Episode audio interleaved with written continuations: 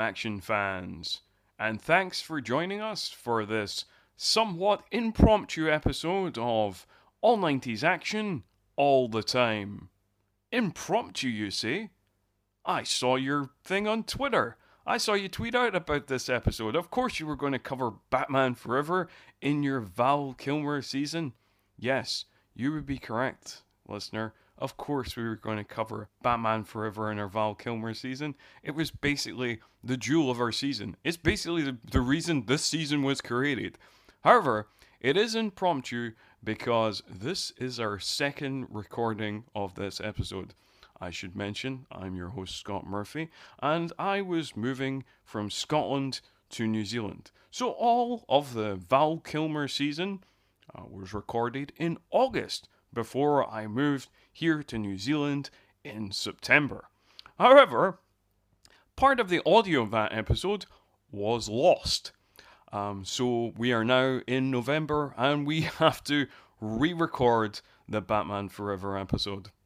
Unfortunately, not all the participants of the original recording could make this episode. No, my co host, Craig Draheim, who was in the original recording, and, and maybe one day I'll just put out the audio of the opening 40 minutes and closing 40 minutes of that episode with the missing half an hour. Just uh, like uh, maybe I'll put it up and um, you can you can listen to what remains of that episode. Um, particularly if we set up a Patreon, you know, like um, if you people are into that. Um, but he couldn't make it for the re-record. However, our special guest on that episode, Mr. Caleb Knutson, he is back, back for Batman Forever 2 again, Electric Boogaloo, all that stuff. Hey, Caleb. Hey, uh, we never actually met, but your name was on the hiring slip.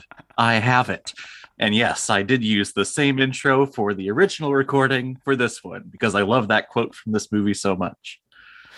I'm sure we'll we'll reuse I think- um, I'm- other jokes. Um, that I'm, we, yeah, I'm pretty sure Craig is actually off like tailoring my new uh, Robin armored suit, so that's why he didn't. He's not here today. that that that's true. That's true. He, he's busy tinkering away with that. um, Yeah, yeah, yeah, yeah. For Chris for Christmas. Um, I think that's going to be your Christmas from Craig. Yeah. it's so that I can get my armored butt shot in while getting dressed for this podcast. oh dear. Oh man. Oh, please let that happen on your YouTube. Oh yes. Um, so, uh, as I said, we are here to talk about Batman Forever. So, um, as always in the podcast, I give a little some stats on, on the movie. You know when the the what's and wherefores of, of the film. So, Batman Forever was released on June the sixteenth, nineteen ninety five. It was directed by Joel Schumacher who also directed such cult hits as Lost Boys and Falling Down, and would also go on to direct uh, Batman and Robin.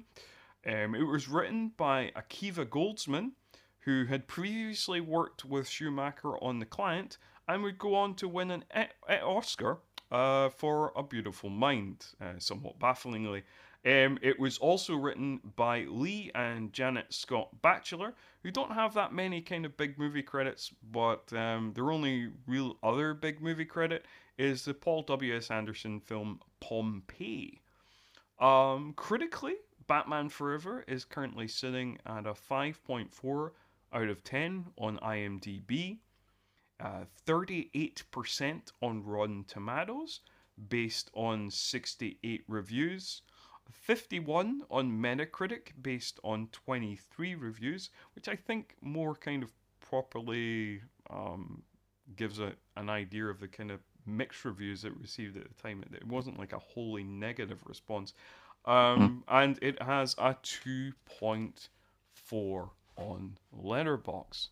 So, um, even if you are repeating from the original recording, tell us a little bit about your relationship with the movie Batman Forever. Well, Batman uh, Forever is really my first uh, real experience in realizing that the movie theater is one awesome place to go to be entertained and to just look forward to going to.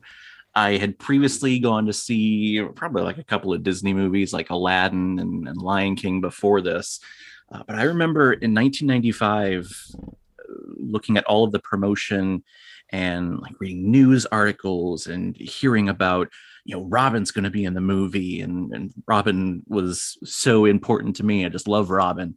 Uh, but yeah going to the theater this was the first movie that made me realize like oh my god movie theater is awesome and going to go see movies is a great thing to do so the reason why i have this youtube channel the reason why i'm here talking with you is really because of this movie wow um, so it really is a kind of pivotal film in, in your life. Plus, I mean, and also, I'm not going to go into my history with Batman because that just take up you know five hours. But Batman is my, my favorite character in all of literature and, and film, so there's that too. But yeah, this was the movie that started the whole loving of movies.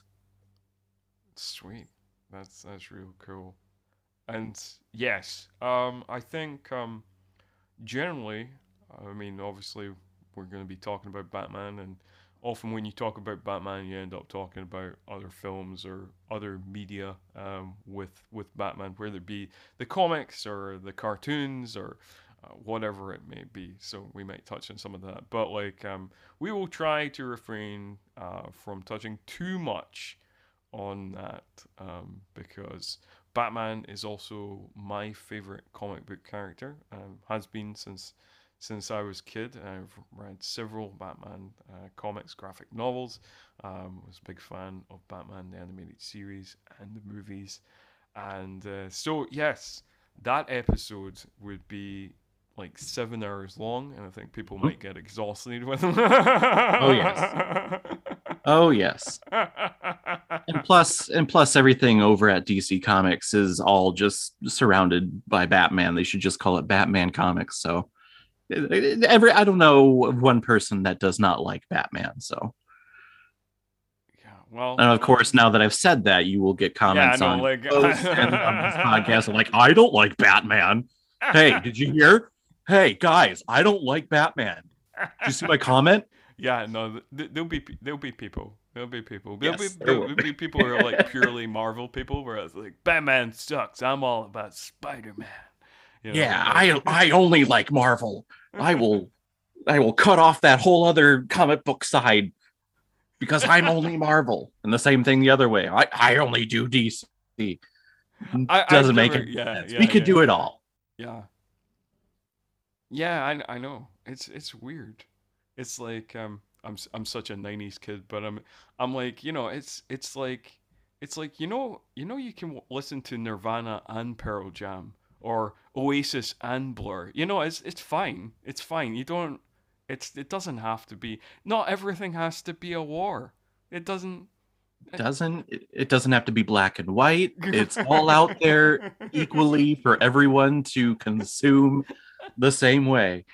I mean, here here's our wrestling reference. If you're in the '90s, yeah. WCW and WWE, uh, WWF at the time. So there, there you go. You could watch them both. Well, I guess technically no, because they were both on Monday night at the same time. watch them on alternate, uh, alternate on commercial breaks. You, yes. If, yeah, if, if, you if you wanted to, you one week you could watch Raw, and the next week you could watch Nitro. This is very nineties. Yeah. Well, very niche because like not, Yeah. Yeah, very much not everybody. You know, like um, you don't have to, you don't have to choose. You know, you could, yep. you could. I mean, at the time, you could have watched ECW as well, and it's and that's that's fine. It's okay. Uh. Until they align together to try to take down Vince McMahon, right? Yeah, yeah, yeah, yeah. Boy, we're we're we're getting really off topic here. This is Batman. We're, we're, we're getting this is mad, Batman. We're getting mad off topic. it's, it's yes.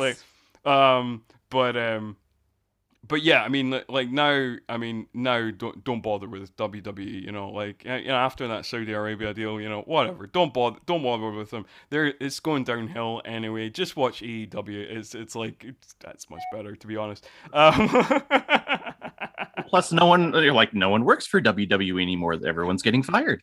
I, that, but that's that the last. That's they're it. either they're either jumping ship to AEW or they're just getting fired. Um, it's it's a mad time in wrestling. Uh, but this is not a wrestling podcast. We're not. Sorry. We got we went down the wrong way, but Batman Forever, uh, one of my one of my favorite movies actually, and uh, I, I know that this uh, movie, especially with its connection to Batman and Robin, Mm. tends to have not the the best uh, uh, overall consensus of it being good, but I God, this is when we go to the the '90s Batman, including uh, Batman '89. With that, this is my favorite uh, out of out of all four of them because I just I, I loved everything, the aesthetic about it, and all of that. What what about uh, what about you, Scott? I'm not sure I would say it's my favorite out of the four of them. Mhm. Um, but it it is a curious it is a curious film uh, in terms of I suppose it's the first Batman I remember coming out of the cinema. Now, so it came out in '95, um, so I would be not quite ten when it came out. So I'm kind of I was yeah I was slightly too young to remember it, it's weird because like um I don't really remember like Batman Returns coming out of the cinema. I remember like Batman Returns when it came out on video, um, Right. because obviously, you know, like particularly in that time, um, things you know, I mean, people will their minds will be blown by this, but um, back when I was a kid. Um, video, uh, VHS, which is uh, a technology some people might not be aware of, um, they basically came out like a year after the movie. It wasn't like now where you know the, the you know it gets released on streaming or Blu-ray like four months after the film's in cinemas or whatever. Yeah. Um, uh, so so yeah, so I remember it being in the video store, but I don't remember it coming out at the cinema. So because like '92, what would that be in '92? It'd probably come out in summer, I guess. Um, so I, I wouldn't be quite seven. I wouldn't. You know, I, I, so I don't remember that. So this is the first one I remember like properly being like aware of. Um, like the the big marketing drive being at the cinema and stuff like that. Which Yeah. so yeah, kind of makes it uh, like a like a, a the, the the first Batman like yeah I'm I'm aware of coming coming out on the big screen so like that I had anticipation for because by that stage I'd already seen um like the original and like the animated series so I like it's the first Batman I remember being like excited for um and also like I was a big Jim Carrey fan because like you know Mm. I'd seen like Ace Ventura and I'd seen Yep. um like uh, the mask as well I loved the mask so I was all over this movie. I was like, yes. I was excited for it. And- it lived up to my expectation at the time. Like, it, it- as a kid, I totally loved this movie. Um, I did not see the flaws in the same ways that I would come to see in, in my in my teenage years or or now. Um, so so this yeah this this was uh this was a big film for me and and my Batman fandom um, as well. Uh, yeah yeah yeah for sure. and uh, that's probably a, a big push because this was Warner Brothers kind of makeup for Batman Returns. Batman Returns came out and it was popular, but uh, parents did not like it for their young kids uh, because of all of the kind of dark imagery. Uh, some, in some scenes, there were flat out gore. Uh, and you know they would uh, protest uh, the Batman toys for McDonald's and the Happy Meals and Yeah. uh, advertising for that. So that's kind of why this movie kind of shifted a little bit. And they were like, hey, you know, Tim, Tim Burton, you, you, you don't want to direct another Batman movie. let's, you know, you know, you don't want, you don't want to, you do something else. So let's get Yeah. this other guy, Schumacher, in to make it a little bit more colorful, a little bit more kid friendly. So that we could start marketing with McDonald's and start marketing toys and advertisements. So Yeah, it's a very curious. uh, Like I think, um, you know, I, I suppose I'm biased. You know, I, I I grew up at the time, but I do think it's a curious time in pop culture, like that time, uh, the early '90s into the mid '90s, because the in the kind of late '80s and very early '90s, there was a brief period where things were really quite violent, and there and also you had a lot of like kids cartoons that were connected to very adult franchises. So you had like a Conan cartoon and a Toxic Avenger cartoon and a RoboCop cartoon and all these kind of Mhm. things. And then kids would be like, "Oh, I love this cartoon. I wonder what else is connected to it. Oh, RoboCop. I want to watch RoboCop." And and, Yeah. and then parents being like, "Holy shit! Actually, what are my what are my kids watching?" And then there being a big pushback against that. And then like as you get into the kind of into the mid '90s, uh, like the yeah, as you get further into the 90s, things become kind of super kid friendly. Like, uh, companies go right against that, and it's like Yep. things get really watered down as compared to what they were in the 80s and very early 90s. I I, re- I remember uh, one one more kind of not really off topic, but uh, one example of that was if you watch the original 1990s Teenage Mutant Ninja Turtles film, those turtles are using their weapons the entire time. But then, as you're talking about with parents kind of looking at all this violence that these kids are watching, you know, Power Rangers is coming out and all that stuff you know everything's so violent that when the second uh, ninja turtles movie came out the secret of the Oo- ooze those turtles never use their weapons. The only one that ever does is donatello with his little staff bow thing but leonardo never uses his swords raph never uses his sais michelangelo never uses his nunchucks i think he has like uh, hot dogs on strings or whatever He does. He, he yeah. It's, it's, it's like a, a kind of yeah, yeah, like a roll of sausages. Um, Mhm. in the second one, yeah, that was like a big thing in the UK as well. Like particularly the nunchucks, people seem to be like. I remember as a kid, like you know, it was like ah, you know, like nunchucks. Like I can't remember if that's when nunchucks became became illegal, but like, but Legal? it was like a Oh. huge. It was a big thing in the in the UK as well. Wow. like- You guys are putting on laws of nunchucks, and we still have gun problems over here. Wow. You have laws on nunchucks. And you, you, oh, wow, not to get political over here, but Joe Schmo, who had like a, a 16 on his IQ test, can go to Walmart buy a nine millimeter. Awesome. I love this country. Okay. Yeah, yeah. I just remember like nunchucks being in the in the pit. I can't remember if they were actually made illegal in the UK, but like um, I just remember it being like in the papers. It was like this real kind of moral scare of like you know there's going to be kids in the streets marauding the streets with nunchucks, and we need to Oh get God. Oh, no. nunchucks away from our children. and really when you looked at it it was like if they're going to be you know beating up anyone it's going to be themselves from trying to learn how to use it Yeah, it'd just be Oh. like a lot of broken noses. Of Yeah.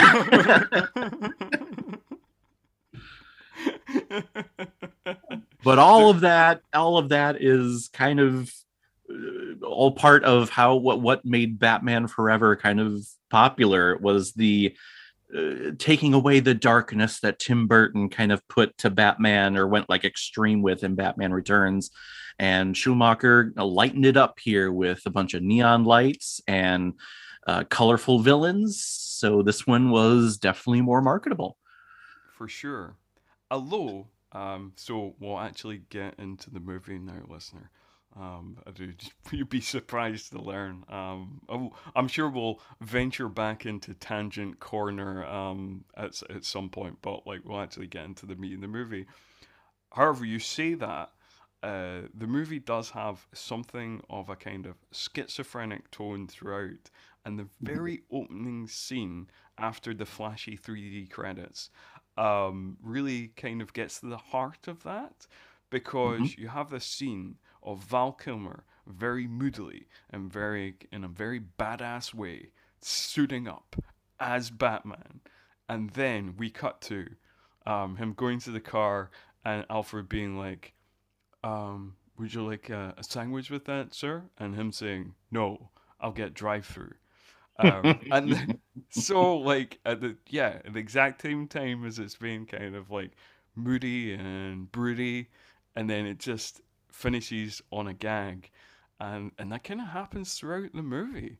of just being like we're colorful and we're wacky, and also we're deep and dark and psychological, and we're not. and and sure I remember.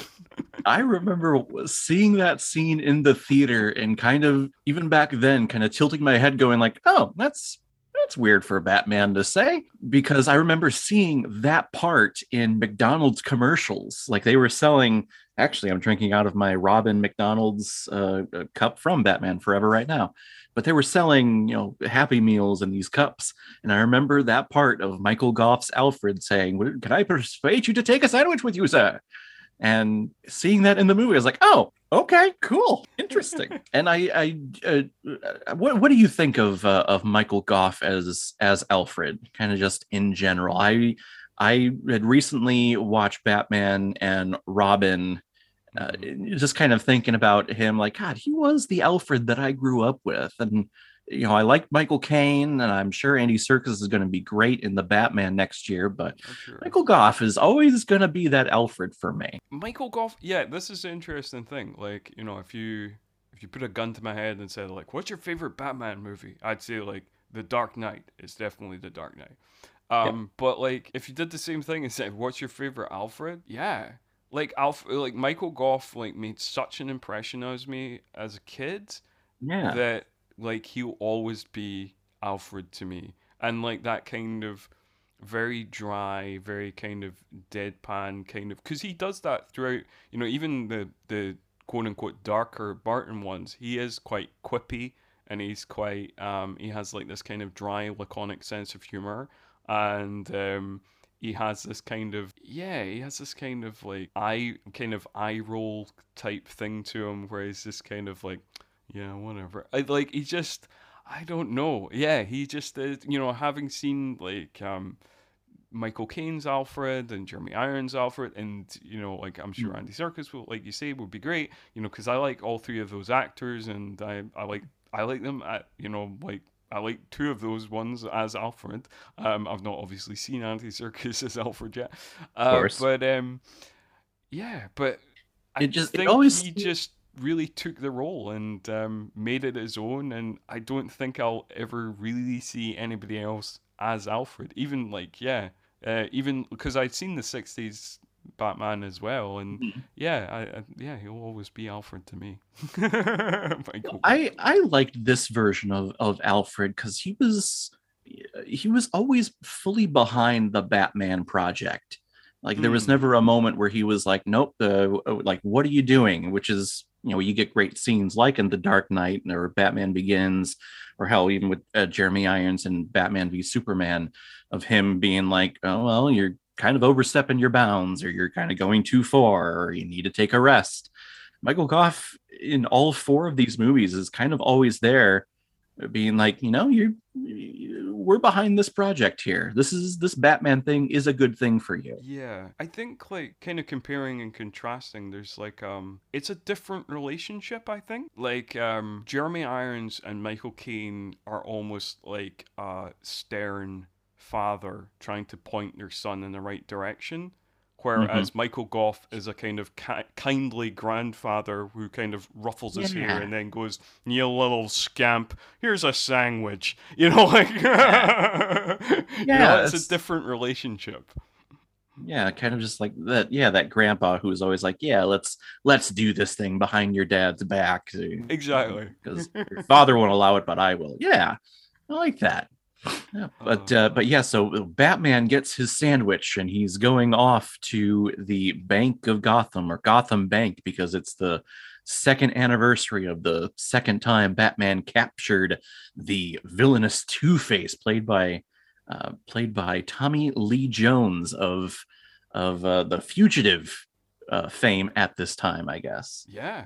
Like I can't remember if he won the Oscar, but he certainly like nominated and like yeah, this is when kind of Tommy Lee Jones was like a big deal. Like because obviously he'd been acting for a long time, but I think The Fugitive was like his real kind of major like oh Tommy Lee Jones is in like the big leagues now and then obviously this film and then Men in Black really cemented that of like him kind of being Yeah. kind of more A list. Yeah. and uh, you'll you'll listener you will hear me kind of throughout this podcast because the big thing about batman forever at least nowadays in social media uh, the social media sphere is that there's this crying out for the schumacher cut the director cut the hidden director cut of this movie uh, the whole like release the blank cut made popular by the uh, by the snyder cut movement over the last several years and finally getting that version of Justice League early on in 2021. Uh, but here I actually have the film uh, comic adaptation of Batman Forever that actually does follow the Schumacher cut, or at least the kind of the the plot outline of what that movie would have looked like. So, kind of Schumacher cut alert here. This movie was actually not supposed to start the way that all of us have seen it with this whole bank heist with Batman uh, confronting Two Face. The movie was actually supposed to start later on with our introduction to Edward Nygma and Bruce Wayne meeting him, which we'll talk we'll talk about here in a couple minutes.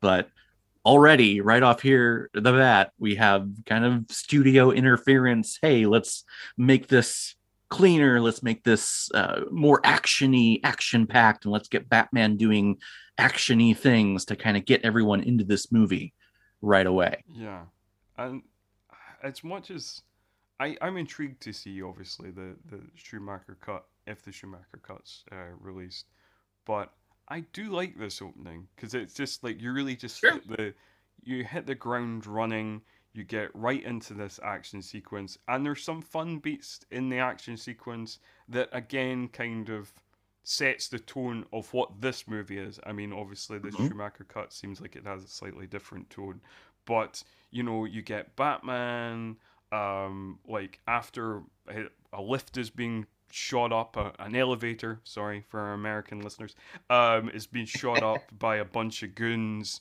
You know, he obviously isn't in the elevator. He jumps out. He like has this like swinging kick, and then he's like beating up the bad guys. And then there is a series of com- what I can only say are comedy electrocutions with full kind of sound effects. Yep, one of those moments in the theater, even as a kid, I was like, why are they making the sound? But okay, funny, let's go.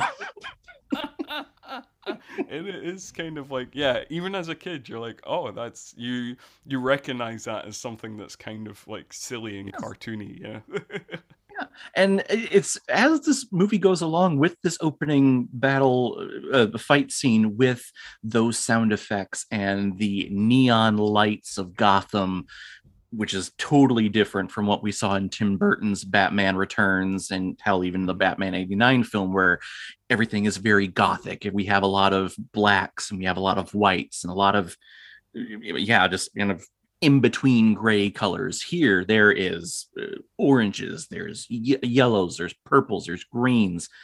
Uh, it was, it's like whoever was mayor of Gotham at the time was like, I want everything neon, folks.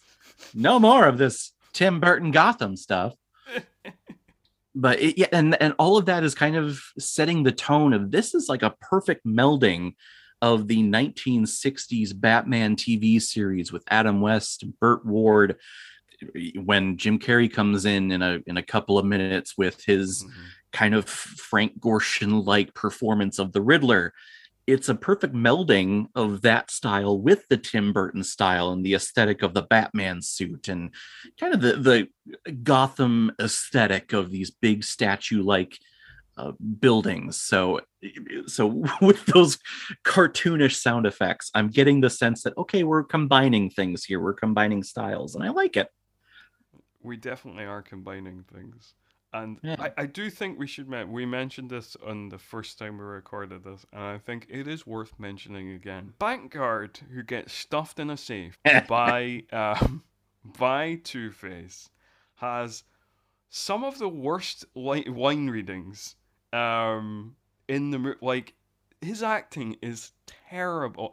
Like when he says oh no it's boiling acid it's, it's like what hey, hey, that's my hearing aid. it's, it's like I, I I get that like um some of the actors were probably directed to kind of like you know ham it up. You know, it's it's kind it's kind of comical tone. You know, like we want you know this. This is what we're kind of going for, but this guy took that ball and really ran with it in in the worst way. When when you're an actor, you you go full out and it's the director's job to say okay pull it back a little bit. And if the director never does that you keep going. So hey he has you're right the worst line readings of this entire movie. You remember them though. You do remember them. They stick you remember in your them. hey my shoes are melting. No more. Yeah. What else do you remember? And this is the strange thing right because like Tommy Lee Jones is known to be a serious guy, even though he's had mm-hmm. several wacky performances in his career, especially um, at this time before and before this. Like, because his villain in Under Siege, as we talked about on this podcast, is hilariously over the top. It's only kind of later on that he does like loads of westerns and becomes like kind of very serious, you know, like Men in Black Tommy Lee Jones, which I think, from what I've heard, is closer to his actual personality in real life.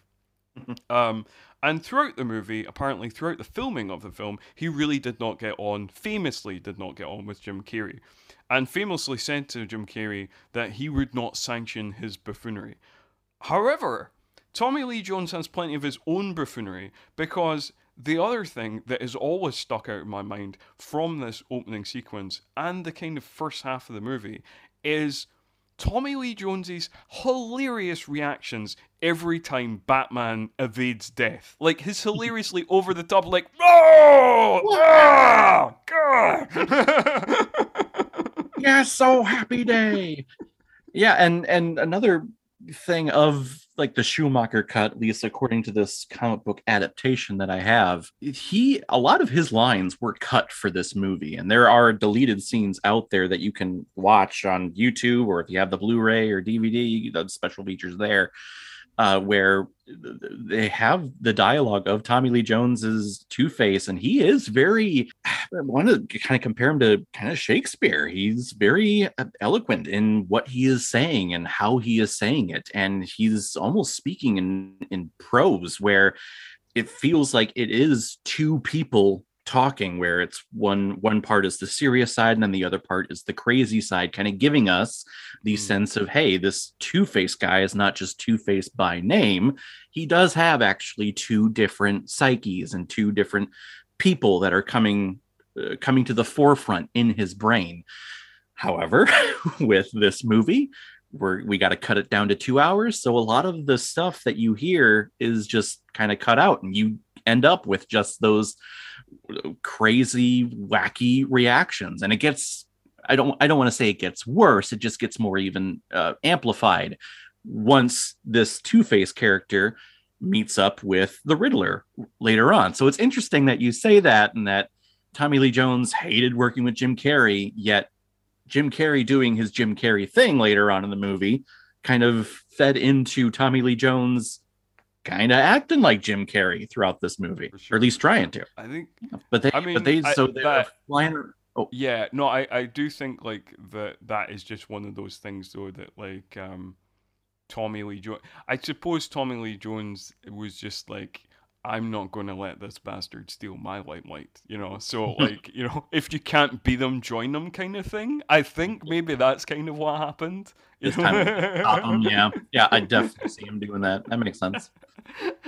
Um, but then again, even even here, he's kind of like wacky and stuff. And like, mind you, some of his line readings are great. Like, I love, you know, when they're in the helicopter and um, just before it's about to crash into the Gotham Statue of Liberty, um, where just before he jumps off in the parachute, you know, he has that great quippy line of like, "At least have the good taste to die." yeah, that's yeah. right. That's a great line.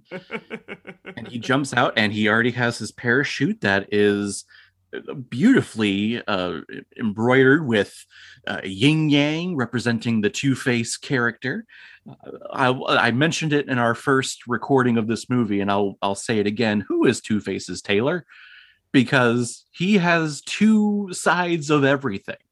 Every suit, true. every house that he lives in, every car, his parachute, everything is split in two. And I'm like, who's your designer? Who's your interior decorator? That is true. He's got very skilled people working for him. Not like, yeah. not any of the people you see working for him on screen, but off screen, yeah. very skilled mechanics and uh, interior decorators and tailors. You know, like yeah, very very skilled workforce. Yeah. Um, you just don't see them on on screen. They're all working behind the scenes. Yep. Um, yeah, yeah, yeah. And then I, I was going to mention as well because like one of the complaints of this movie has always been it's even at the time it's ropey CGI, and uh, like after that, like just as we before we go on to to Wayne HQ, um, we do get this kind of this shot that kind of goes through the city that is like that seems to be like a kind of CGI kind of city that's it's like yeah there's a lot of ropey cgi in this movie yeah the the dam the it's like a crane shot going through and the news mm-hmm. reporter mm-hmm. is talking over uh, yeah early stages but you know it's it's it's improving over the years uh, yeah i mean like to be fair you know the um the cgi in this movie is not as bad as the cgi we covered in escape from la and it's it's not as bad as as Spawn either. So um so so oh, point, points on that. oh yeah, no, not at all. And and hell, even uh, even with uh, Batman and Robin a couple of years later, the CGI in there it's actually not not terrible. Some of some of it is, but the majority of it, I'm like, it's not bad, not that bad from what I what, what I remember. But yeah, this this whole scene of us cutting to uh, Wayne Tech, where uh, Bruce Wayne comes in to kind of oversee everything. We get our first introduction of Jim Carrey's Edward Nygma. This was part of the Schumacher cut again. This was actually supposed to be the very first scene of this movie. So we just get the introduction of these people without the masks on, or at least the rubber masks on uh, at first. And then when Bruce Wayne goes to his, his desk and says lock desk and chair. And he goes through the uh, the the tube and he's talking with Alfred getting the suit ready. That was him getting ready to go off to Two-Face. Uh, so this scene was actually supposed to open this movie but of course we talked about it before. We wanted to start with some action so we switched things around here. But I do love this introduction of of Jim Carrey as Edward Nygma he's that that lovable fanboy who is just obsessed with Bruce Wayne and will do anything to talk to him and to get him to buy in on his investment of Enigma technology and his focus on brain waves. And I just remembered something I said in the first recording that I definitely want to say again. Oh, okay. Is, yes. Do you think Guy Pearce watched this film before he put in preparation for Iron Man 3? Because this this scene I feel is so similar to the scene that happens at the beginning of Iron Man 3. absolutely, 100%. And then actually, that uh, Iron Man 3 was 2013. If you go even one year later with the amazing Spider Man 2 and the amazing performance of Jamie Foxx as Electro, who we are going to be seeing here in a couple of weeks uh, with the Spider Man No Way Home film. Uh, he has the same thing where he's obsessed with Spider Man. It's uh, did did Jim Carrey lay the blueprint for this type of villain for this type of character? I'm not sure, but he might have. like, These comic book films, I'm like this. You know, people people kind of give him a little crap for him being over the top and being too Jim Carrey ish, but uh, so many people have emulated him over the over the last several decades in comic book films. Kind of also makes sense because Jon Favreau is in this in this scene as an assistant. Yes, he's, he is very briefly in this. I I think I learned that earlier this year. I was like, "What? That's Jon Favreau." Huh. there are some weird cameos in this movie. It's like, or like people that are like, who, uh, yeah, you know from other stuff, or like, um, or become later become more known or whatever. Mm-hmm. But um, yeah, this is definitely one of them. Uh, Jon Favreau uh, turning up weird, right? Because I mean, I suppose this is so this. I can't remember. This might have come out in the same year as Swingers, so like um, because I can never remember if Swingers is ninety five or ninety six. I think it was 96. I think it was the year after. Okay, okay.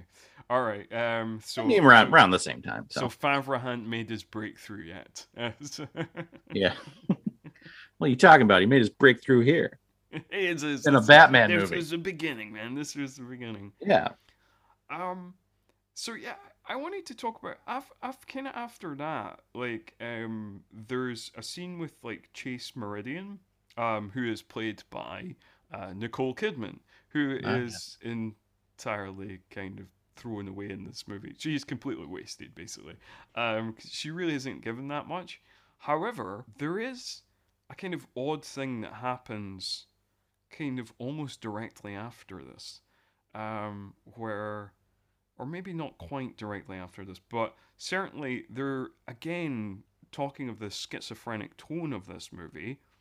Uh, the relationship between Chase and Batman really kind of changes throughout the movie. So in the kind of second half of the movie, or even even before the the second hour of the movie, um, it becomes this thing of like she's with Batman and Bruce, and um, it's all about kind of psychology, or you know, it's it's all about exploring his scarred psyche and and all this kind of this thing and his repressed memories. And it's Mhm. supposed to be kind of taken seriously, and it's supposed to be the grounded portion of the movie, Right. for the most part. For almost like, but in this opening segment of the movie, it is not at all and it is very confusing uh, as a watcher um, for the relation, the way the relationship changes, because basically in the opening act of the movie, this relationship is like Katharine Hepburn, Cary Grant in a screwball comedy, just wacky kind of spitting one-liners at each other. You know, where he's like, "It's car, isn't it?" Uh, chicks dig the car, and uh, you know, and she's like, uh, you know, like come over, uh, uh, you know, like I'll bring the wine, and uh, you bring your scarred psyche, and it's all these kind of zingy lines, and then and then suddenly it's not, and you're like, what? Yeah. This is the, uh, uh, maybe this is the attempt of like, hey, yeah, we are marketing this film, or at least trying to get more kids to buy our our merchandise, but Mhm. here's some adult content for the for the parents who are bringing their kids to the theater. So let's put Nicole Kidman in some lingerie and turn the bat signal on, and hopefully turn some more of Batman on. uh, but yeah, this is um, this whole relationship is again with the taking of the Schumacher cut is taking away from this duality of the duality of this movie because we have two characters here Two Face that is the literal representation of having two different personalities literally on his skin. You look at him and you go, oh, that's two different people. But we also have Bruce Wayne and Batman here, or at least Bruce Wayne dealing with the facts that he is, or at least feels like he's being pulled in two different directions. He's being pulled as Bruce Wayne to be just Bruce Wayne, the billionaire playboy, but there's also this this Batman project that he is working on trying to save Gotham and he's being pulled between the two with these two different people there is the one Two-Face that seems pretty even though he's crazy seems kind of in sync with his duality whereas Batman who seems to be a little bit more grounded is actually fighting with himself more. And that's what this relationship with Nicole Kidman's Chase Meridian is supposed to do. It's supposed to help him figure that out or maybe pull him more towards the towards the light. Um, Mm. but you know, with time constraints trying to get this thing in under two hours uh we just kind of lose all of that. And we just do the whole hey nicole kidman you are uh, pretty gorgeous. Let's just put you on screen because you are. And there we go. But I was also, I, I suppose, I was also trying to get to the the fact that the tone of both Nicole, like, I mean, like I say, Nicole Kidman's kind of wasted. She isn't, she isn't given much because it's so stripped back and stuff. Like maybe the, like she kind of looks bored throughout the movie, and um, I don't know, maybe in the Schumacher cut with the the extra stuff, like maybe it comes off better. Um, but the to- basically Val Kilmer's performance up until the point they go for the date at the circus is a different performance to the, the point after because a lot of his line readings um, in the, that opening part of the movie is is basically he's doing kind of the thing that he does in Top Secret, where he does like funny lines, but he reads them in a totally serious way, which makes them more funny. And it's like Mhm. it's a real kind of comic performance. Um, basically up until the the first yeah after but after the first meeting uh, at the psychiatrist's office like after he knocks down the comically giant door and like he's still doing the comic performance post that point his performance becomes like like broody and and and like you know all kind of tortured psyche um, Yeah. and like he has some funny lines but he's not doing the kind of parodic performance that he's doing in the kind of opening half hour of um so it's a very so like i basically think he does two different performances in the opening half hour and the the the you know preceding hour and a half. There's two totally different performances there for me. Yeah, and I, I think I I had always attributed to uh, seeing having Bruce see the death of the Graysons in the circus, and to kind of taking in uh, Dick Grayson to be that kind of shift for him. Uh, it it kind of sounds like you're you're feeling it actually just before the circus. Uh, to me, I always felt it after, and that's when he becomes brooding and he starts talking about the the red book, the diary that was lost. Mm. Um, so I mean, it's just to have him kind of start revisiting the death of his parents again, which, gosh, everyone just loves talking about in Batman films, and of how of how sick they are of it. There's so many uh, podcasts of, of reviews on uh, Batman Begins and Bat- Batman v Superman, and hell, even this movie and Batman '89. I'm like, I'm tired of seeing the pearls drop. I don't Yeah. want to see the pearls anymore. Stop giving us the origin story. And I'm like, this is Batman. You got to give us the reason why Batman is is going here. yeah yeah I, I i get it i get it for sure um Yeah. But yeah, he he knocks over the the comically large apartment door or office door or wherever she's living there and invites her to invites her to the circus. And we also have our little cut-in scene of uh, Nigma killing his boss and figuring out that his brain waves machine works uh, because that's uh, the to quote this movie that's the technical term brain waves right brainwaves yeah it's brainwaves that's the Yeah. that's the it's, That's- it's I scientific it's the scientific term. This film's very keen on uh, scientific terms.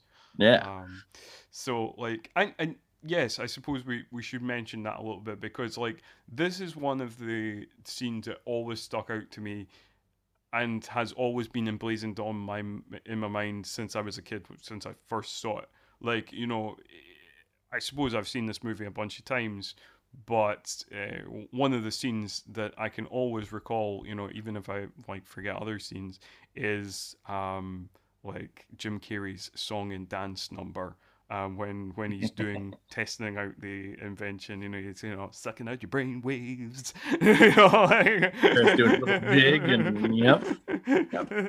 It's always stood out to me too. Really, anything that Jim Carrey did in these early '90s years, Yeah. it was just embedded into my brain. So, yeah, if he's doing Jim Carrey, yep, I'm I'm paying attention. But uh, we also get the the the uh, the kind of serious side of of Nigma and how sick of a person he is with how he kills his boss. He's just figuring out it works and then just shucks him out the window and says Fred, babe, you're fired, or should I say terminated?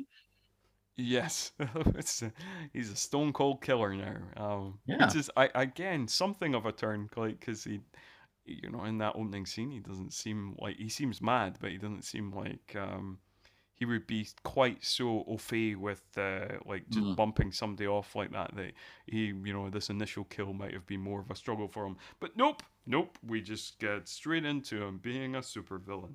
So Because that's he's the villain. That's right. This is a comic book movie, and he needs to be. And and and we did we did two villains in Batman Returns, so we need to do two villains in this movie at least. Yeah. Do you know what? Talking about things that stood out to me as a kid, another thing that stood out to me as a kid is when Two Face enters the circus and like takes over and starts Yeah. shooting the place up and stuff like that, and he's like, ah, one of you, one of you pasty faced fools has to be Batman, you know, like you know, it's probably one of you in the crowd or whatever. Um, I can't remember the exact line, but it's something like that. And then Val Kilmer tries to say, "I'm Batman," and uh, but he can't. He's he. You know, nobody can hear him. Even though I feel like two things that stood out to me actually. I always feel like the people sitting next to him should hear him. So I always feel like Chase Meridian should find out that he's Batman in this scene, not later on in the Mhm. movie. The other thing is, like, he is Bruce Wayne goes down to the ground floor and is kung fu fighting gang members in the center circle of the circus. And yet, and I know there's a lot of chaos, nobody, and I mean nobody, spots this and thinks like, hey, Bruce Wayne is really good at kung fu. Like, that's weird.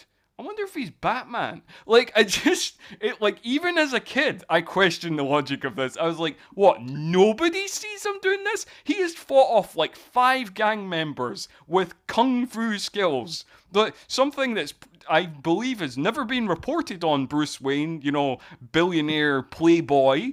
Um, and and not even and not even just that he also repels in like he's like he kind of climbs the scaffolding takes out the the the guys on the big drums that are that they're banging and then he swings in and takes out and starts doing the kung fu stuff. So it's like come on guys. Uh, yeah, yeah even as a kid i remember that moment when he stood up and said harvey i am batman. And i'm like dude no. What are you doing? You don't do that. You're bruce wayne. You don't reveal your true identity. Exactly. Yeah. But i Um, also i, lo- I also love the circus scene because this is when this is what i was waiting for. I was waiting f- like my entire life up to this moment to see robin on the big screen. And here he is. He's uh, dick grayson of the flying graysons. And uh, when you see him in the kind of circus getup of the robin later on robin costume that we will see uh, it puts a smile on my face and i get excited. This is finally i'm seeing robin love robin I don't know. I've, I mean, um, I think you've mentioned on previous podcasts, um, on oth- not not the original record. I'm not referring to the original recording of this podcast that nobody's obviously heard, uh, but like on other editions of, of podcasts you've you've been on, um, such as Backdraft and Executive Decision and other things, where Batman and wrestling always seem to come up. Um, anyway, um, Yep. you, you mentioned you're a big fan of Robin, and this is kind of where we, we, we diverge because I, I think we talked about in the Three Musketeers episode. Um, I Right. was not um, particularly enamored as a child with Chris O'Donnell. However, Mhm. you you were you were a much bigger fan. And and I think I was a fan because he was Robin. You know, Yeah, sure. in my older older years, seeing his performance and techniques of an actor, there's not much there.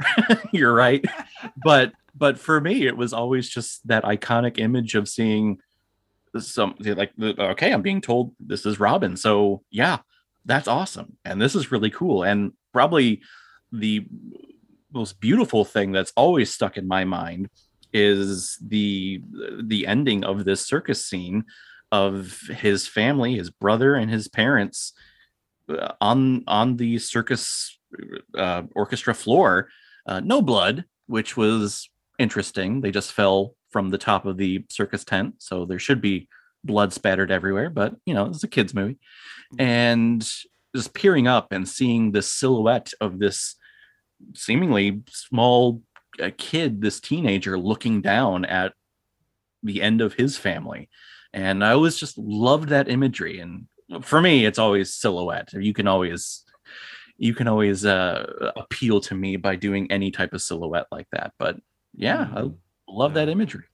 It's funny that it's funny the things you question logic wise as a kid because like um you know I question the logic of nobody seeing um, Val uh, fighting people on the circus floor, um, even as a kid. And yet, I never questioned the logic of uh, the Grayson family falling from a great height and there being no blood. Probably because I had already seen like other Batman films, uh, and I I'd seen like James Bond films that are that are good for that, and like watched like things like the A Team and stuff like that, where people get blown up, shot to bits, no blood, you know, like. yeah. So I'd seen that enough that I'd never questioned the logic of that. I've just been like, oh yeah, that's. that's what happens in the movies. kids so desensitized. yep. you know, just violent Yeah. things happen, and, and nothing really, nothing really much happens. Um, uh, but then yeah but then uh so his so his family uh, dies and uh, police commissioner gordon played by the amazing uh, pat hingle i believe is his name yeah, yep pat Hingle, hingle that's his name, yeah. uh, comes to wayne manor and says hey bruce we need you to take him in because he's got nobody and you know, even just watching it recently for this podcast, I go, what about him says that he is not 18 and he can take care of himself legally as an adult? Why does someone have to take him in? this is an interesting thing. So, um, you know, looking up on IMDb, um, Chris O'Donnell um, was born in 1970. So, even if this film was filmed in 1994, he would be um, 24. And he, he looks it. He looks exactly his age. He doesn't look older than Mhm. his age. He just looks exactly his age. So he looks Yep. like a man of like whether it was filmed in, in 95 or whether it was filmed in 94 so he was he's around the age of 24 25 and that's kind of what he looks and yeah it's very confusing because you're like i mean the, the state doesn't need to take care of him. He is clearly an adult by any standard. And they and they they try to make him appear younger by making him seem uh, shorter than Val Kilmer, uh, even like as Robin with Batman and also as Dick with Bruce. They kind of bring him down and bring him shorter. I don't know if they put Val Kilmer on on a platform. I know for some of the promotional posters when it was just Batman and Robin kind of standing like back to back, they have Batman more on a pedestal uh, to Mhm. make him appear taller. So I don't know if the they were trying to make him appear younger, but just looking at him like no, that he is not under 18. He can write off and do whatever he wants. I don't know why he needs to be here. But I do, I do love Michael Gough's Alfred uh, trying to persuade him to stay after Bruce is showing him all the motorcycles and like, hey, look how cool it is to be here. And Michael Gough comes in and he's like, oh well, I have this this uh, sandwich and milk, but I'll just give it to the dogs. Maybe they're hungry. and it's like uh you know i mean it's a it's not just a sandwich it's like a full like it's like fries and uh like aberdeen angus steak burger you know like It's it's elegant drive-through actually is what is what he got. what's that No, he got he got elegant drive-through. Yeah, it's awesome. oh When he got drive-through. when it got drive Yeah. uh from one of the many many fast food chains that, that you have um like, Well, yep. We, several we of which love it here in America. the UK. Although I found out, um, this is a very brief tangent. We'll get to back to the movie very, very soon. Um, it's weird how like different American franchises land in different places because like obviously the obvious ones are in the UK, like um, you know like McDonald's and KFC and Burger King and, and stuff like that. And then Mhm. like in the last few years we've got kind of other ones like Krispy Kreme's opened and stuff like that in the UK, like within like the last kind of five years or whatever. Um, but coming to New Zealand, uh, New Zealand has Wendy's, and uh, that's that doesn't exist in the that doesn't exist in the UK. and I was Oh, like, so I was like, is- I was like, oh, okay. Your first experience with Wendy's. Interesting. I've not, I've not tried it yet. I've not, I've, Oh, okay. I've not tried it yet. I don't know if Wendy's is any gooder yet or anything. Um, uh, but uh, yeah, you know it was it was pretty terrible like a year ago when i tried it we just tried it again actually recently okay. and i was like okay maybe it was just a bad bad batch last year but the fries this time, okay, they were pretty pretty good. Interesting. Okay. Um, Okay. Wendy's is a little hit and miss. So, may, well, he- at least here in the states, I don't know what it is in New Zealand, I, but I don't I don't know. Haven't tried it, but like I was just amused that like um yeah, different American franchises just um pop up in different places Yeah. in the world. I also like the last thing on American franchises. I remember within the last kind of three or four years, I I had like a couple of American friends who were like uh, when Taco Bell opened in Glasgow, they were like, we should definitely go to Taco Bell, and I was like, is it any good? And they were like, no, but it's Taco Bell. You know, like you gotta go to Taco Bell, and I'm like, what? Why? If it's not that good, and it's just like, yeah, it's but it's it's Taco Bell, and I'm like, That's- yeah, stop saying that. Like, what was going? no, that no, because that's that's what we do here. It's not good in the states, but it it's Taco Bell. It's open late. It's really cheap, so you do it. Yeah, but yes, that's what everybody says about Taco Bell. Uh, It's so confusing to me. I've, I've been like, yeah, it's it's, it's you know. Plus, they're It's plus they're gonna win the they're gonna win the franchise wars in a couple of years. so- Oh yeah, okay, oh, yeah, that's that's right. Yeah, based on the prof the, the prophecies of Demolition Man, um, which will all come true. Um, like half of them already have. So yeah, yeah, yeah. A bunch of them have, so all of them obviously will will follow after. Um, Yeah. So uh yeah, so uh, uh Dick is now living at Wayne Manor and is telling uh, Alfred the story about how he saved his brother from a loose wire and is showing him the Robin helmet and uh which always confused me looking at that Robin helmet. I love the story and I love the reasoning behind it. Like he flew out like a Robin to save his brother. That's why he has the nickname of Robin. But looking at that helmet, I'm like, that is not a robin. I live in Michigan and our state bird is the robin. That's a cardinal.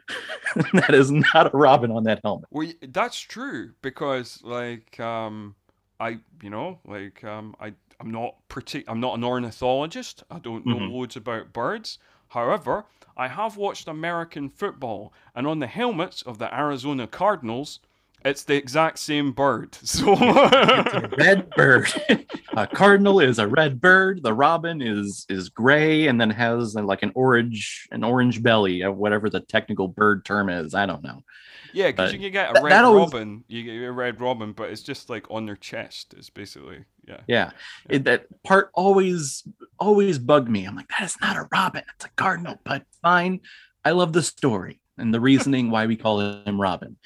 Uh, but then after this, we we get to the introduction of Two Face to Riddler, where we get to see Tommy Lee Jones first deal with Jim Carrey, and we again get to see the interior des- uh, in the interior decorating. We get to see sugar and spice because he needs to have two women to satisfy both sides of his brain. One side is all white and angelic, and the other side is all devilishly evil and spicy and red meaty. Yeah. Um, do you know what? Something I hadn't questioned up until this point, even the first time we recorded this. So, like, Oh. um, you know, like a few months back, I rewatched this movie in August. That you know, and now, uh, and we recorded an episode on it. Didn't think about it, and we're recording an episode it again. So, like, I've seen this movie several times, and obviously, Sugar and Spice. The whole concept of Sugar and Spice is one is you know angelic and conservative, and like you know everything's very sweet and light and fluffy and it's you know the meal she serves him is like a healthy meal and you know the meal that spice serves them is like is, is just just basically just meat just lots of meat and then you know Yeah. and, and like alcohol and more meat and, and you know and all this kind of stuff and it's all heavy metal and stuff they both give him a cigarette and i was like that seems Yep, and and like one of one is like a, a like a standard cigarette, and then the other one is like this black coated one. Yeah, exactly. But Yeah. it's like it's like why would Sugar give him a cigarette? Surely that's like like everything else kind of is in line. Everything's soft and fluffy and and nice and pretty and healthy. Um, but they both give him a cigarette. I, I I suppose it's just for that image of him having two cigarettes in his mouth. But like uh, I was Oh. like ah, that doesn't actually make any sense. I, it's Well, just that- something I picked up on this time watching it. Well, and that and we didn't get those truth uh, commercials until like the early 2000s. Like smoking was still okay in the 90s. That is that is very true. That is very true. Uh, smoking was banned in pubs in the UK in 2006. So yeah, that's. Yeah, and I think we we followed kind of a couple of years after that, but but yeah, in the 90s, no, smoking was still cool. No, so yeah, yeah, for him to do it twice, yeah, Smoking still cool in the 90s. yeah. Um, Yeah, I also love when when the Riddler shows up. Uh, I've, I've read uh, articles of Jim Carrey just practicing in the mirror with his uh, cane twirling. He would just twirl that thing so so much that he could just do whatever he wanted on set. Uh, but I also love this costuming. One because it rep- it's a great representation of Frank Gorshin's uh, Mm-hmm. Riddler from the 60s television show. But I also love how it, it stays with the theme of if you wear a mask over your eyes, you always need to paint the blackness around your eyes. Whether you're Batman, whether you're Robin, or here you're the Riddler with this little domino mask, the little black around his eyes is makeup. It is, it's the, yeah, it's just black paint that you need to apply yourself as the person. That's it's something that's always bugged me about Batman movies of how it's like Batman always has the makeup underneath his eyelids. And it's something that I love uh, about the trailers for the Batman movie that's coming out next year is that they show him taking off his cowl and he still has the black circles around his eyes like Nicolas Cage did in Kick-Ass. Like, yes, thank you. I know it's there.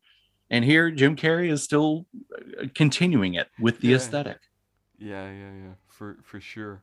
I I don't know, like um, yes, it, it would be fun to have those kind of cutscenes as they carefully apply the the makeup uh round their their eyes because that's that's that's that's always funny. It's a bit like if you see like um kind of. I, I know this will be my last wrestling reference. Um, the like behind the scenes of like WrestleMania and stuff, and you see like the Undertaker, this giant man, like carefully applying the makeup around his eyes, you know, kind of Yep. black eyeliner, you know, like it's it's Or just dyeing it's his just- goatee. Yeah. yeah, because you think you know you because you, you think oh it's a big corporation probably they've got makeup people to do that. Nope, no they don't. No. You know, I think the the Legion of Doom applied their own face makeup. You know, it's it's not. Yep, I think they're all the makeup artists are only there for for the uh, for the women wrestlers. I don't think they're there for the guys. no, not Other- at all. No, and and actually, um, before we kind of just to reference back, we actually missed a car chase scene with the Batmobile and Two Face's uh, little goons because after Dick uh, comes to Wayne Manor, we start getting flashbacks of Bruce.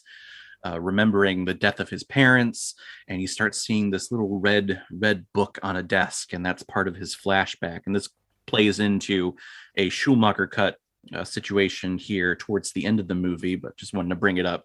Mm. And uh, you know, did you remember anything of, or do you want to talk at all about the Batmobile chase? What do you think of the Batmobile design at all? Um, I always quite liked the Batmobile design in this movie. I, I, I Yeah, yeah, it's it's one of my favorite designs. I think it was one of like the most popular ones. I believe I saw the Batmobile like on the Drew Carey show. I don't know if you had Hmm. that uh, in uh, in Scotland, but uh, yeah, it's like this. It's kind of representing of like the ectoskeleton of a of a bat, where you kind of see the insides of the engine and the car and the vehicle. Uh, So I always liked this one. Uh, yeah, now, no, in Scotland, I don't like. I don't remember. Drew, uh, in when I was a kid, the only thing I remember that I knew Drew Carey from was he was that guy who hosted Whose Line Is It Anyway? right? yeah, exactly. Exactly. now now now schumacher cut alert this the batmobile chase scene originally was not supposed to happen here after the death after the circus and after the death of the graysons this car chase scene was supposed to happen after the uh the lingerie scene on the with the bat signal with chase meridian and batman after he jumps off and gets into his car and says, huh, "Women," and drives off. Then this was supposed to lead into the Two Face uh, car chase scene, but again, Schumacher cut and studio interference. We're cutting and pacing and putting this later on uh, at this point. So yeah, I, I think like it makes sense. It, it makes sense that the uh, like I think the, the having that scene at that point in the movie actually makes more sense because this scene, this car chase scene, um, seems kind of plonked in. Like it makes Uh, narratively, it makes more sense to be like he, he jumps in the car and then like this this happens. Whereas right yeah, it just kind of comes out of left field that that sequence um, before we get the meeting with um, Two Face and the Riddler. I mean, it's a fun sequence, and again, I enjoy Tommy Lee Jones's over the top reaction of like, "Oh, oh Batman's not dead," you know. Even though I used this, you know, when he fires the bazooka at him and then like misses um, the Batmobile because the Batmobile has weird sidey t- tire powers. Um, yep.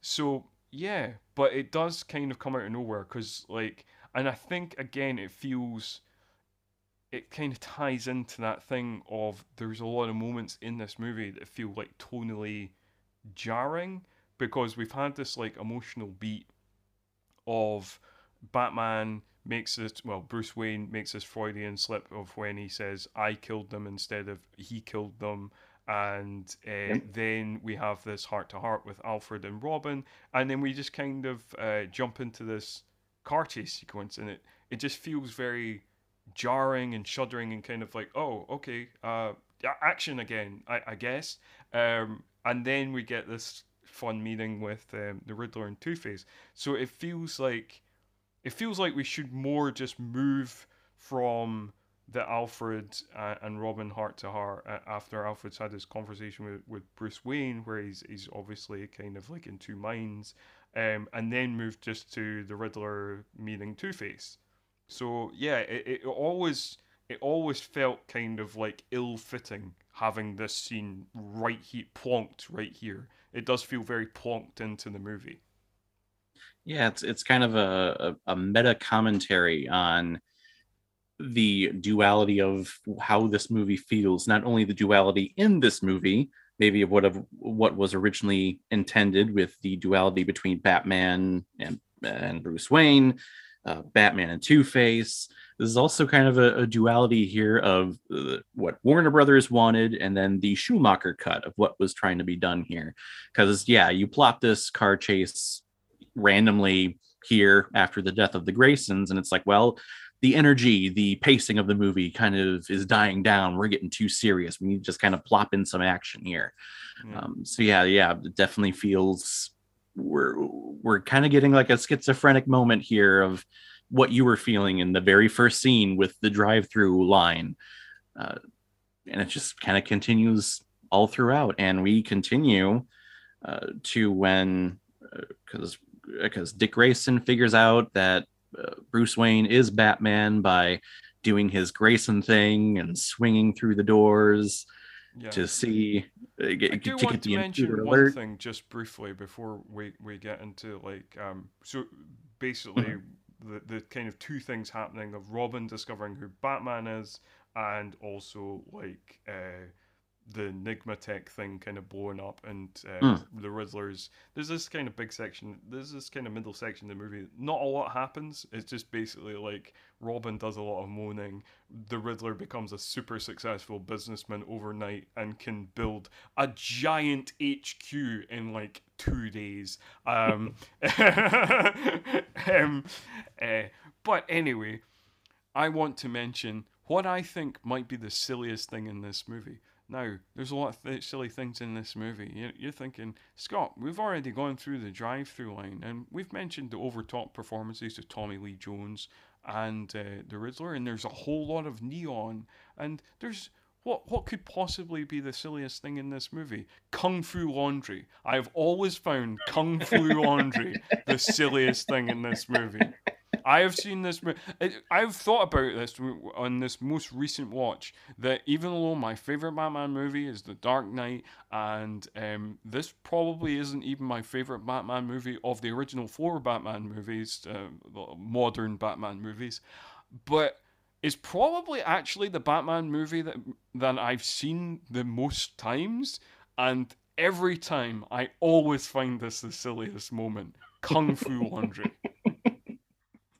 And there are some deleted scenes, I think, either before or right after this scene of of Dick uh, kind of f- fighting with a couple of mannequins, and then Bruce Wayne comes in and kind of shows him how to accurately do it. So we kind of get that that father son or partner partnership between the two. But I would be lying if I said that when I saw that in theaters that I did not immediately go home and try that myself with my clothes.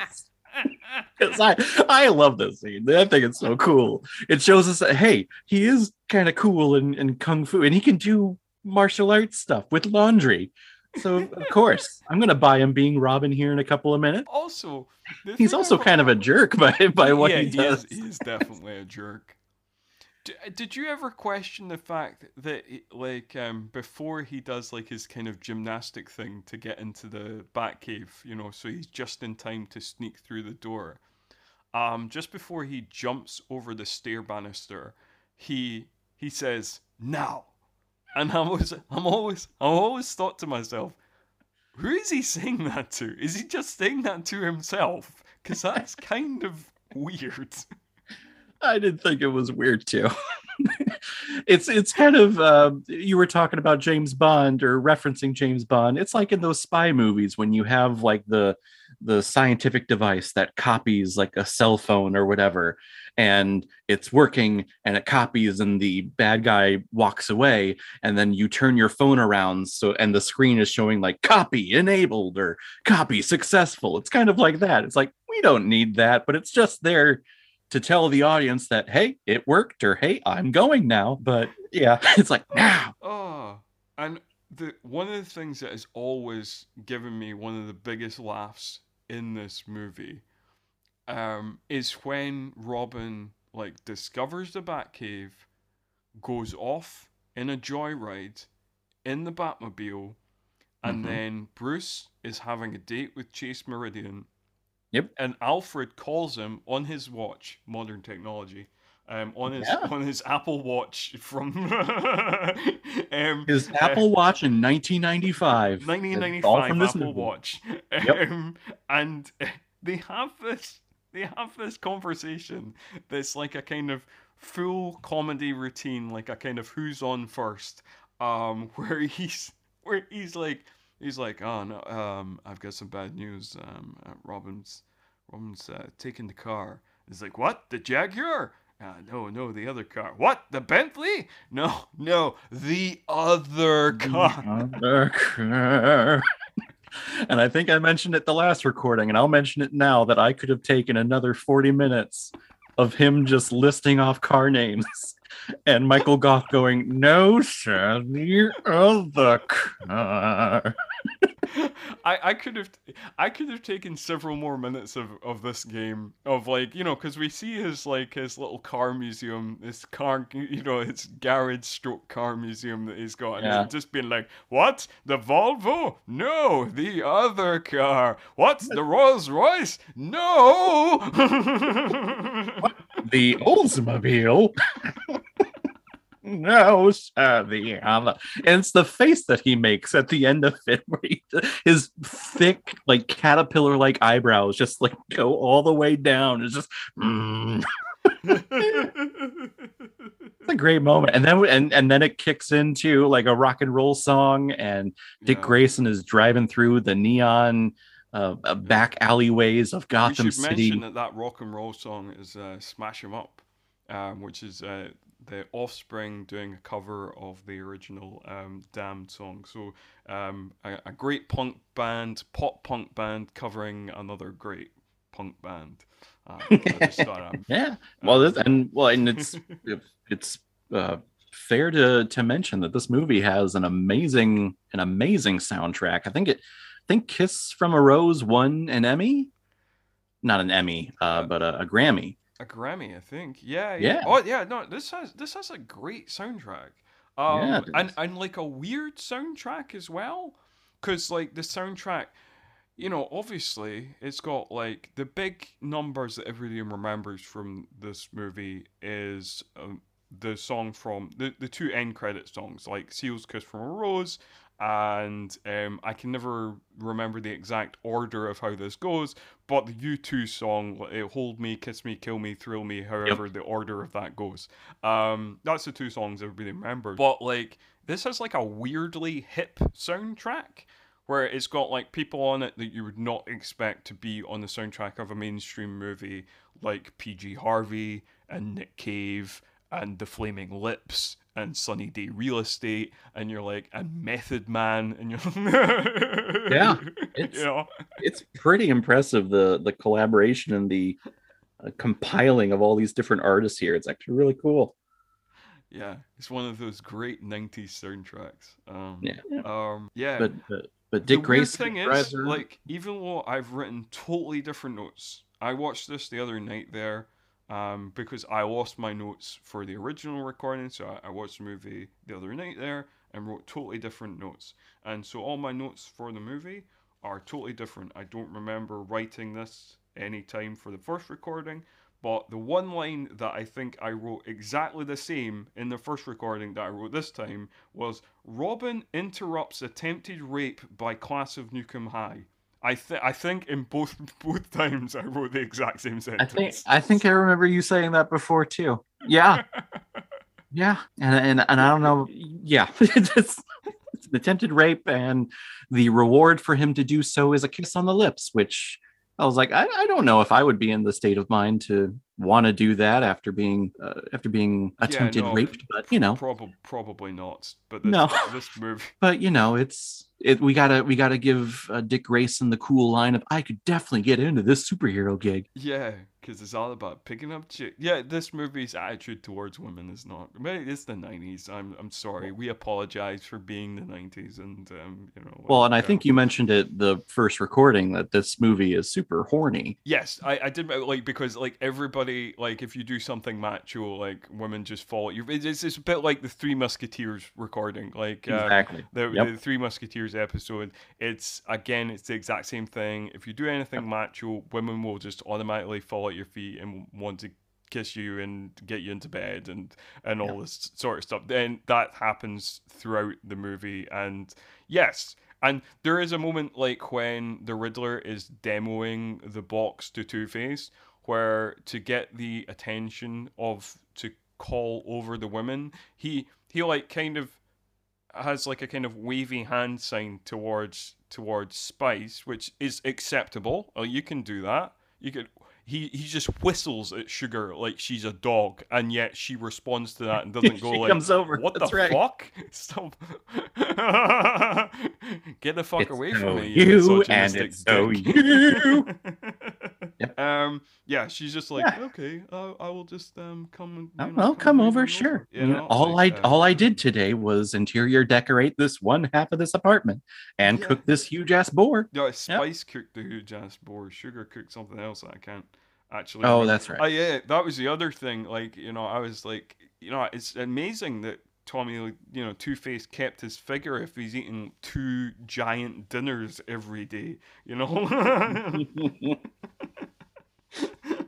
but that's another mystery for That- time. yeah, that's maybe that's in the Schumacher cut. I don't know.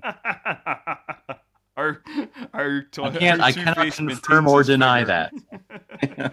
but yeah, so uh, so Nigma and Two Face they go out, they start robbing, and they get super rich. As you said, Nigma is able to build his fortress and build his own empire, and we get to a uh, a releasing party of the new Nigma Tech technology that is basically virtual reality, or it's or it's basically uh, 3D uh, for for movie theaters because you know that was a, a fun little piece of technology that we all remember.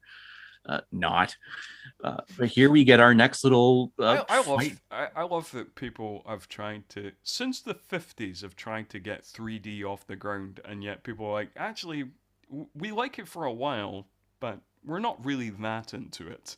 I, ju- I just don't understand the appeal. It's like, wow, things are jumping out at you. And I'm like, okay, but it's still 2D. It's not really there. I, it don't never, I will never understand. I know. Like Hollywood tries to keep making it a thing. Like I- like I say, it started. There was there was a, a small craze in the fifties. There was a small craze in the eighties, and then and then it be, like became big again ar- around Avatar time, where every blockbuster had The to be released in 2010s, three yep. D for a couple of years, and then and then people were like, yeah, you know what? Like it was cool in Avatar, but you know, like we don't actually give no no like it, unless you actually film it in 3d it just looks weird and we, it Yeah. gives us a headache and like we'd rather just watch a movie just does a movie thanks Exactly. But that's what Jim Carrey is is uh, that's what Nigma is doing here. He's releasing Nigma Tech and uh, Bruce Wayne tests it out and he gets his kind of brain copied onto a a, a liquid USB drive, whatever they have there. I always wondered what that was. I'm like, that's an interesting uh, floppy disk, I guess would have been the terminology back then. yeah Um, but I, I also what stands out before the whole Batman Two Face goons fight scenes. I I loved how when uh, Bruce Wayne is talking with Nigma and they're kind of trying to one up each other. Nigma pulls out his glasses and starts mimicking everything that Bruce is doing. even even uh, t- whispers over to Drew Barrymore. He's like, "How's my mole?" yeah looks no, fine. No, feel- yeah it's, it's very it's very Yeah. it does it does feel like a very ace ventura move um that when Right. he does that you know like when he's doing Yes. the kind of mimicking that it's like oh yeah that feels very familiar um But I- probably I- the thing I remember the most about this entire scene is the entrance of Batman from the glass roof, and he gets he lands on this champagne-like structure. And as he's coming down, we zoom in on Chase Meridian, who is like, "Oh God, Batman again!" But right behind her is one of the best extras I have ever seen in a movie. He points up and yells, "Batman!" Ah! and I will never forget this guy. Because like, yes, that- of all the line readings, that one right there.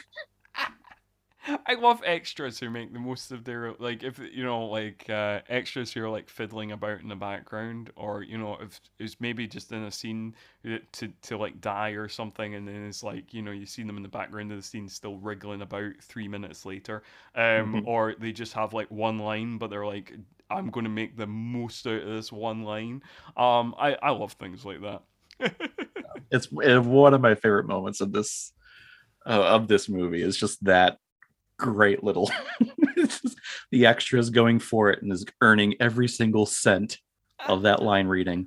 Absolutely. Yeah. Um, I would say like one of the most memorable. Th- again, one of the things that I always remember um, as a kid, like with the Jim Carrey song, the dance number, is Jim Carrey's line right here, where he just looks to Tommy Lee Jones, and he goes, um, "Your entrance was good." His was better, and it's just. I just always remember the way he says that, and like the kind And of. it- And you uh, know, it's also, it's also one of those moments too where, like, how you were with Bruce Wayne in the circus, of Bruce Wayne doing all the kung fu with all the henchmen. Nigma's over there just talking with Two Face, the guy who's holding up this entire party, just chatting. Is anyone else looking over there like, hey, do you think they're kind of in cahoots? Because he's not holding a gun to him, you know? Oh dear. Yeah, I, I know. It is one of those kind of like moments where you're like, uh, what? Is is everybody blind? There's like a Guys, let's let's turn around. Let's stop pointing at Batman and going, Hey, eh. it's Batman. Look Let's watch over at Batman Enigma. fighting. Let's not pay attention to the conversation that the Yeah. new rich businessman on on town is uh, talking to the the main villain around these parts. Let's not pay attention to that at all. Let's just look at Batman. Yeah. Um, and while looking at Batman, there is also a fun moment in this fight sequence that I always enjoyed, where they do like a little kind of Indiana Jones moment, where you've Yep. got this one goon who's like um, really skillful with like like nunchucks and stuff, and is doing all these like cool moves, and then Batman just kicks him in the face. Was was that is that beat was did that start with Raiders of the Lost Ark? Because you mentioned you mentioned Three Musketeers. That movie had that moment uh, with Porthos the pirate on the ship, Uh-huh. uh, and it happened here, and it's happened in so many other action movies. I don't Did know. Like the first Raiders? time I ever, yeah, I, I mean, obviously Raiders is eighty-one. I want to say 81, I Uh, want to say. Yeah. Uh, so yeah, I believe that Raiders is the first one that like started that as like a trend of like you know the like you know the guy with the swords and then like Indiana Jones just pulls out his gun and shoots him Yeah. and um yeah I, I think that was what started it and then like loads of action movies since then has imitated that beat because it's a fantastic beat and it gets a laugh every time like I laughed about it here I laughed about it in Three Musketeers like if I see it in any other movie you it's know gonna get a laugh. Yep. yeah exactly it's it's a great gag and it and it's and that's a I don't it's not improvised, but it was not supposed to happen because Harrison Ford, the day of shooting that scene, was supposed to do an action piece, but he was I don't know if he had food poisoning or the flu or something. yeah He just yeah he do was it, ill. and then he Yeah, just like, was "Let me ill, just so they had to like yeah he had to do that on the fly it's just it's, Yeah. it's amazing that something that has been um you know kind of ripped off so many times and has become so iconic and is one of the most iconic moments in any of the Indiana Jones films and Mhm. Probably just cinema um Right. is it was just like an accident of like yeah he was ill that day he couldn't do a full full action sequence so they were just like uh what can we do instead oh this would be a fun gag Yeah, absolutely. And, uh, and, and uh, Batman jumps out of the building to go after Two Face and gets down into like a little construction site where they're working on the roads. And again, Schumacher cut uh, issue here. A lot of the Two Face lines are cut. Again, a lot of monologues and a lot of soliloquies that Two Face is having. Uh, but he gets buried under sand. And this is our first appearance of uh, Dick Grayson performing as Robin and comes in and saves Bruce and saves Batman. And then we have our fun little chat with them in the Batcave of like, hey, so what are you going to call me? Batboy, Nightwing? What's a fun superhero name? And I remember hearing the Nightwing name and going like, yeah, call him Nightwing because Nightwing's cool. Love Nightwing. he has to be Robin first um That's true. it's the order it goes in um yeah so and I, again like um there's a moment like when he when he flies into the tube and there's also a moment with the kind of flame retardant cape um Mhm. where you know you get like this bad CGI and you're like you're like ugh um but then you immediately forgive the movie for that because you have this cool moment of like Batman emerging from the flames and you're like yeah That that is one of the probably the biggest fist pump, fist in the air moment. The Goldenthal theme kicks in and he runs out from the flame, and you're like, yeah, that's that's Batman. Yeah, yeah, exactly, exactly. And you, I, I immediately, every time I say I see that sequence, I immediately forgive the ropey CG because I'm like, ah, that's just, that's cool, that's cool. I, I'm, I'm, I'm gonna, I'm gonna give you a pass, movie, because you gave Yeah. me that sequence, so I'm all good. Yep, absolutely, absolutely. Um, yeah, and then like uh, I, I- again, we get into one of the kind of lulls of the movie, um, where we get like kind of some arguments between Bruce and Dick over whether they should be partners or not, and we get some back and forth with um, Batman and Chase, and um, Chase realizing that she actually loves Bruce, and um, yeah, uh, like. Um, and also Bruce with with Alfred because Uh-huh. Bruce is saying, "No, Dick, I'm you're not going to do this," and Dick's saying, "I'm going to do this whether you want me to or not." And I, I love this the, the the sequence with Bruce and Alfred of Bruce saying, "You're encouraging him," and Alfred giving just a, one of my favorite lines of the movie is like, "Men with a mind with revenge need little encouragement; they need guidance." yeah. and that is such important to the whole batman lore that's kind of why batman exists it's to give a, a kind of like a compass to vengeance and to uh, self justice i guess and that's what we're kind of moving in with with Dick, and that's what Alfred did with Bruce, kind of helping him with this whole Batman project. And there's this whole uh, Schumacher cut scene in here too, where he's watching TV and the news is saying all of these crazy people over the last several years have popped up all because of Batman. So if Batman was to go away, all Two Face, Riddler, Penguin, Catwoman, they wouldn't exist. So this all starts the whole uh, kind of him making the decision of calling it quits with Batman and just being Bruce Wayne. Mm-hmm. Mm-hmm. Yeah, for sure. And I think a lot of the, so I suppose like a lot of the kind of more grounded stuff doesn't entirely work for me.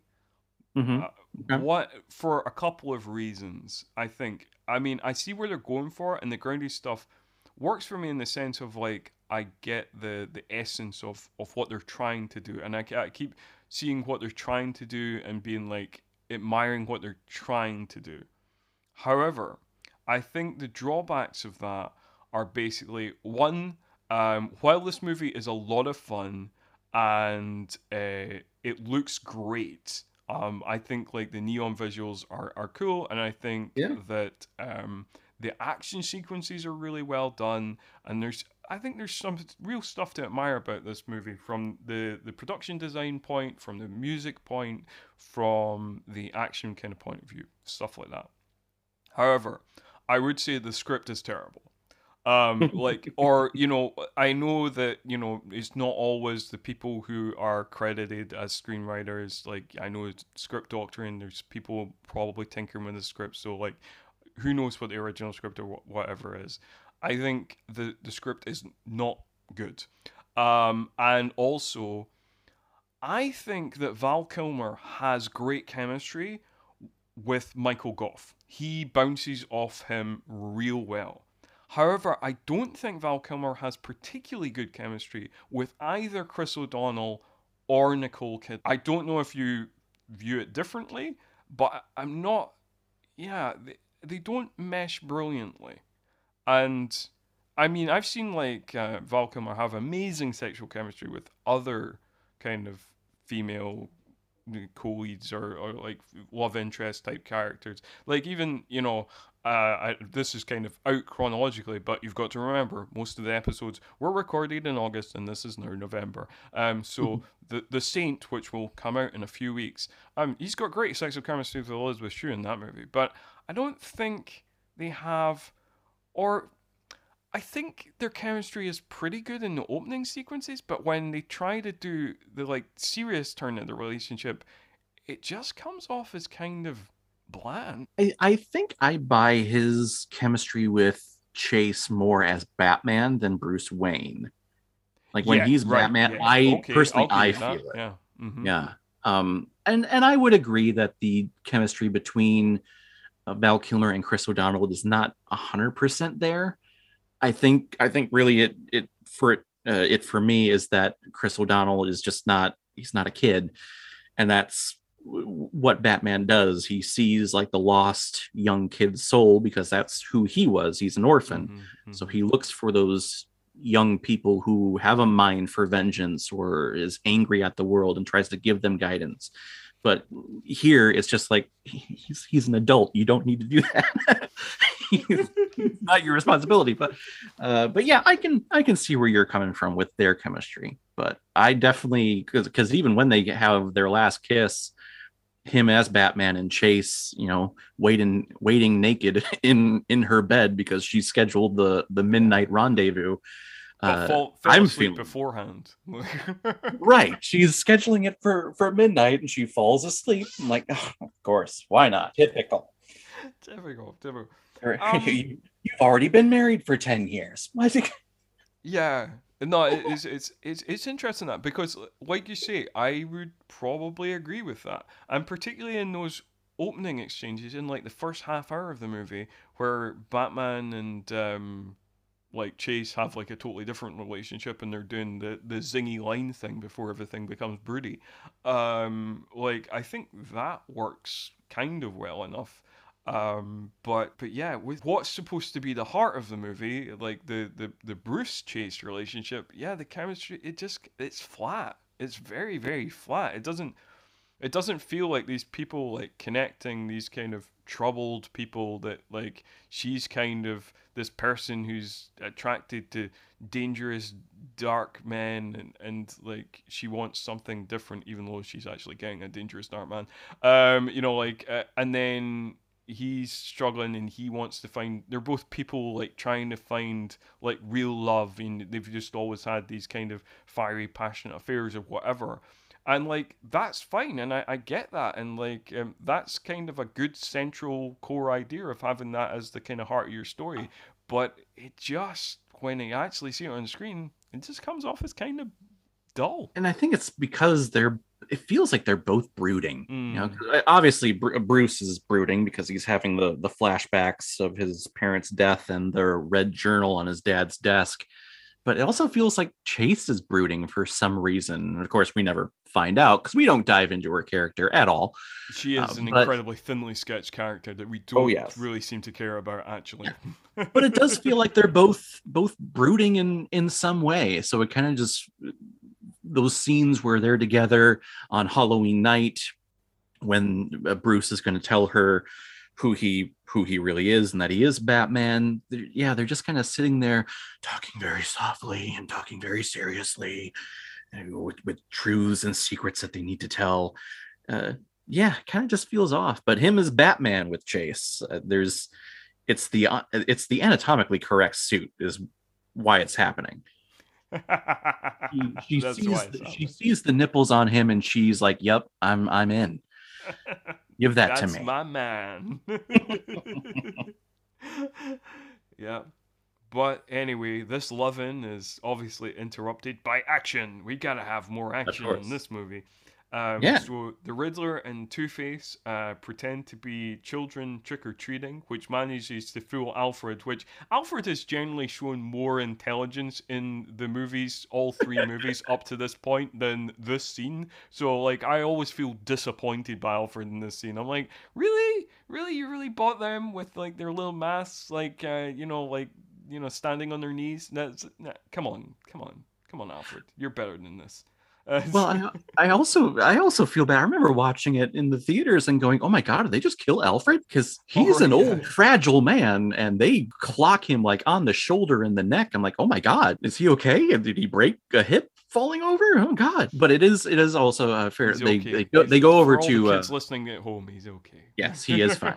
but they go over to Wayne Manor because the little liquid USB port from the party. They find out that Bruce Wayne is actually Batman uh, even though the only proof that they have is a giant flying bat on a screen. And they connect the dots like, oh, hey, he's a rich guy thinking about bats, so he must be Batman which makes sense. and they have, yeah, but they show up and they start shooting up the place. And the Riddler, I mean, Jim Carrey, he does his Jim Carrey thing. And one of my favorite scenes, or at least the ones that are very memorable for me, is him destroying the Batcave with the with the pitching of the bat bombs and talking about the nature documentary and throwing the whole bag of bombs in the Batmobile. Uh, I, I love this scene. I don't know. It's, it's you know what, Jim you do you do you and just go and we'll film it. I also love this sequence and again it's also one of the sequences that always uh, stood out in my head. And uh, much like i loved the comedy electrocution sound effects we got at the start of the movie. I love the squeaky toy sound effects um, we get um, as he's throwing the bombs about um, in this we, sequence. We get the well. we get the the baseball theme. We get the dead dead dead dead dead. Like yes. Yes, he even has. I think he has an Ace Ventura line in here when he opens the door behind the cabinet and he's like, "Spank me." that is true. You're right there. Don't feel um uh, yeah, and when he uh, when he thrusts and says "joygasm," genuinely delightful. Which I didn't know what that was as a no, kid. no. No, when I first saw it, no, no, I was, I was like, well, Hey, Dad, what does funny. he mean by that? Yeah, but uh, and uh, Bruce Wayne, he gets shot by Two Face. At first, I, th- I think in the last uh, first recording, you thought he got shot in the head. Was that correct?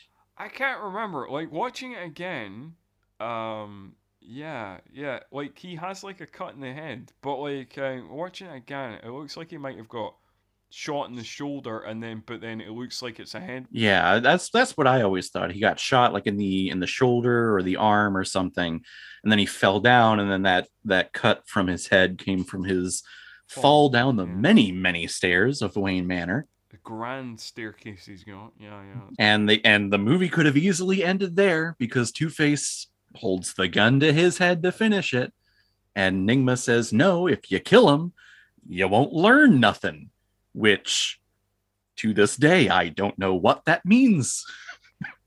But not sure the movie knows what that means. It's Yes, just, exactly. Again, Exactly. It's one of those classic kind of like, um, you know, like you get these mo- e- this again. We're going to mention Bond again. You get these moments in Bond all the time where the villain has the perfect opportunity just to like kill Bond stone mm. dead, but then Oh yes, is like, no, I will first of all tell you my elaborate plan, and then I will leave you alone with one guard to also die in an equally elaborate way from an elaborate trap that I created myself. And I'm sure when I walk away from this trap, having told you the entirety of my elaborate plan, then nothing will go wrong from this point forth. exactly. And hell, even even to stay on the Batman Schumacher train here, if we go to Batman and Robin that I just watched a couple of weeks ago for my channel, if you watch the opening scene and the rocket that shoots up, if you remember, Yeah. uh, right. Freeze apprehends Batman and freezes his arms to the side of the rocket, only to tell Batman that, hey, at 30,000 feet, your heart's going to freeze and you will be no more. And I'm watching it thinking, why don't you just freeze him? And then he'll he'll be no more right there. You don't have to shoot him up into a rocket. You have him. He's not moving. Oh, villains in 90s. Aren't they, aren't they great? There's villains in the 90s. Oh man, I love a I love a good monologue. I, I love I love a great villain monologue. Um, Yeah. and um, you know we've got two villains here, and, and both do uh, fun monologues. Uh, Do we do we have two villains here? Because I feel like Tommy Lee Jones as Two Face is forgotten once Riddler is introduced. It's like, eh, you're there. Um, yeah, I, I think we do have two villains. Um, we just have we don't have two villains concurrent. Is Right. what we is what we have because basically, um, like I think the bazooka, like when he the car chase thing where he fires the bazooka at him, I think that happens around the fifty minute mark. So for for basically the first half of the movie, Two Face is the villain of the film. Mm, like Okay. the the villain that's making an impression. Like you know we're getting the riddler origin story and he's kind of creating his villain identity but he's not the main you know he's not a villain that we're kind of um concerned about. He's just like an obsessive stalker for the first half of the movie. Like he's not like the villain whereas you know uh, like yes basically um two-face gets relegated to being like essentially the riddler's cohort um, but you know, Two Face is the villain of the first half of the movie, and the Riddler is the main villain of the second half of the movie. okay. Just there for for Robin to to kind of beat up at the end a little bit. Not to not to end Two Face, but to beat him up for a little bit. yeah, but uh, yeah so he he comes to and alfred's okay and they've been getting all these riddles throughout the throughout the film and kind of puts them all together and figures out that oh all these riddles have numbers and if you use the numbers on the alphabet it'll give you the acronym of mr e nigma yeah. The way they get around this is ridiculous. So it's like, ah, what, what? Uh, There's numbers. We were related to the numbers in the alphabet, and then these. are- and like going the numbers in the alphabet don't work, but like what if we conjoin some of the numbers from some of the clues and then 18 and the, the this and then that, and it's like what the logical leaps you are taking, as in wh- Yep. whatever, man. Yeah, all right, Mister E, like get on with it. Mr. Mr. Enigma. Hello. If if you remember the 1966 Batman the movie I film do. When they were figuring out okay, who are all the villains that we're going up against? And it's the same logic pulling in in this scene too whereas in that movie it was like it's actually pretty fishy what happened to me out there on the ocean. Fishy like a penguin. And then robin's like well it happened at sea. Sea for catwoman. Oh god that just leaves us with a sinister riddle riddle-er it's the same thing and i love it I How- genuinely, genuinely, um, like uh, you know, this I, I love I love a good comedy. Um, you know, and um, like uh, the the scene in Batman the movie, this 1966 one, uh, where you know, like he's running around with that bomb.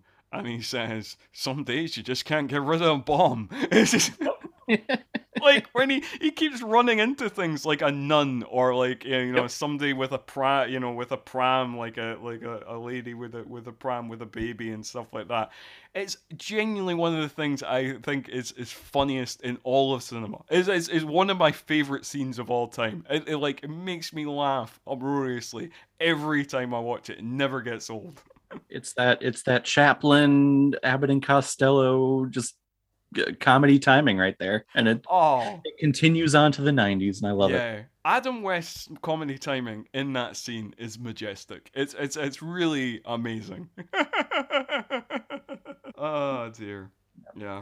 now uh, now before we get to the the The big finale. the ending battle there is a there is a huge deleted scene from the schumacher cut probably what the schumacher uh, pictures and tweets and everything online covers the most is this deleted scene with this big giant mechanical bat. And throughout this movie ever since the death of the graysons we have seen bruce kind of do flashbacks of this red journal on his father's desks of the day of their of, of their funeral and he took the book and he ran through the rain and the storm and fell into this big giant cave that would later on become the bat cave. Well after they discover that oh it's it's mr e. Nigma edward Nygma they go down to the bat cave and before he puts on the sonar suit alfred says well there's something through that corridor that you need to confront. You need to confront who you are and what your destiny is so Bruce Wayne goes through and he is looking around and he sees the red book that he had lost and forgot about down there. And he reads the last entry of his father's journal. And the entry reads that Bruce is begging him to go see the next Zorro movie or, or whatever, going to go see the movies tonight with my son Bruce. So it's him realizing that, oh, I am the reason that my parents are dead basically because I told them to go out that night. And it's him realizing that he is the reason why he is who he is and his destiny is his own. It's not anyone else's. And from out of nowhere, this big giant mechanical bat, which if you watch the deleted scenes, I'm going to be honest, looks pretty terrible, but I'm sure would have maybe have been fixed with uh, post visual effects, post production. But then after that, he emerges from the cave, meets up with Alfred, and says, Alfred, I'm Batman. And that's when he puts on the sonar suit. Uh, a scene that I'm I would be really interested in seeing done with the Goldsmith uh, music underneath it, and just to see play out beautifully. But if you watch it just as the deleted scenes on YouTube or wherever you watch it, Mhm. it, it doesn't pack the same punch. But I wish we would see it play out throughout the film. But it's Yeah, really like the biggest. Schumacher cut thing that was cut from this movie. Well, it, yeah, it'd definitely be interesting to see, you know, fully restored 4K or whatever, you know. Yeah. Yeah, yeah, that'd be uh, cool. But unfortunately, we don't we don't have that. We Um, don't have that. We don't have that yet. But if people push like they did for the Snyder cut, maybe eventually we will see a a, a fully restored Schumacher cut here in the next couple of years. So who knows? Yeah, you know, you never, you never know what can happen. And Um, and Yeah, companies love making money, so if they can make money from it, why not? that's very true. Um, so Yeah. it could happen. It could happen. Yeah.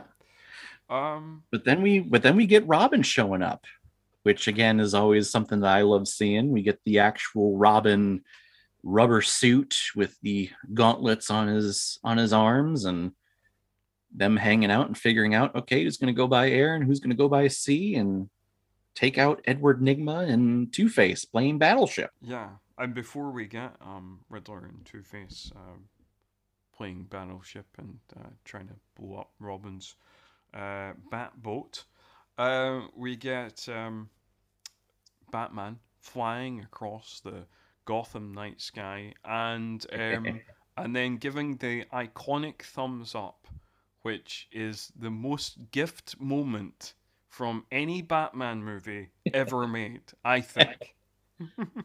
Hey, go, go. I, I realized it uh, in my watch along of Batman and Robin uh, that'll be coming out in a couple of weeks on my channel. So if people want to check that out.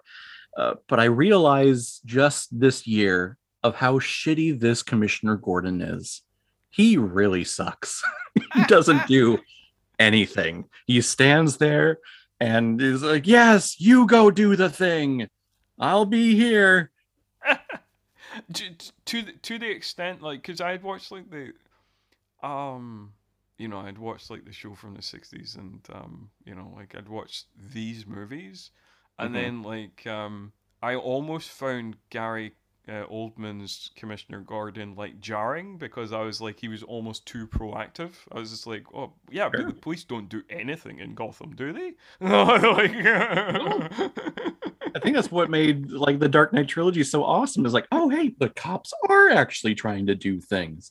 oh, Interesting. They actually do try to solve crime in these movies. That's weird. There's a mo- there's a moment in Batman and Robin when Batman says, "Hey, you have 11 minutes to thaw these people," and then they run after Mister Freeze, and Commissioner Gordon is standing there talking with Poison Ivy, like, "Hey, you just met one of the most sinister men in Gotham," and then slowly walks away.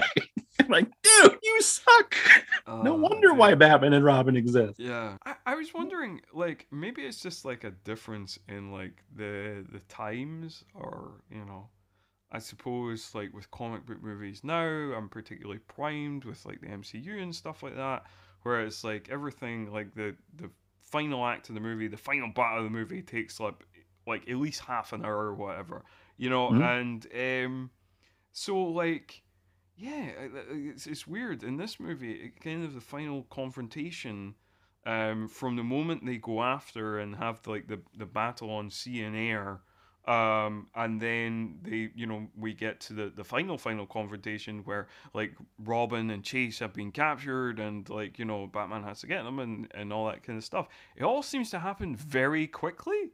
The, you know, like it almost kind of kind of rushed you know and and i wasn't sure if that's just like because i've been primed by the comic book movies and i was you know working by today's standard or if it just generally is kind of like a kind of rushed finale I think it, there may have been, or at least it feels like there may have been a mandate by Warner Brothers to be like, oh, if we're doing an action movie, it needs to be two hours long. It Mhm. needs to be either under two hours or just over it. We cannot go over because we need to have a lot of repeat yeah uh, ability in movie theaters. And if it's over two hours, we're not going to make our money back.